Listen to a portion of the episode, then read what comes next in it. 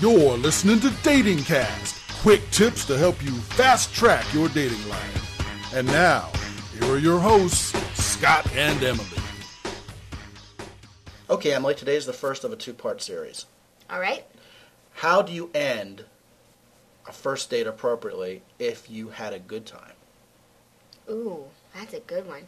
How do you end a date, First date. a first date, when you had a good time? I think if you're a guy, you want to make sure she knows that you at least enjoyed her company, but you want to leave her wanting more. You want to end the date when they're still, you know, you could still theoretically have talked her into staying out later.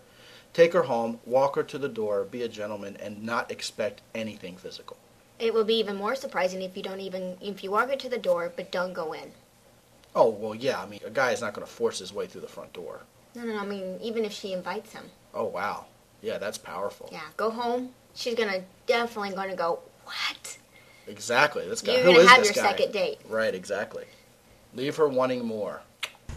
Dating Cast is copyright 2007 by the X and Y Communications Worldwide Media Casting Network.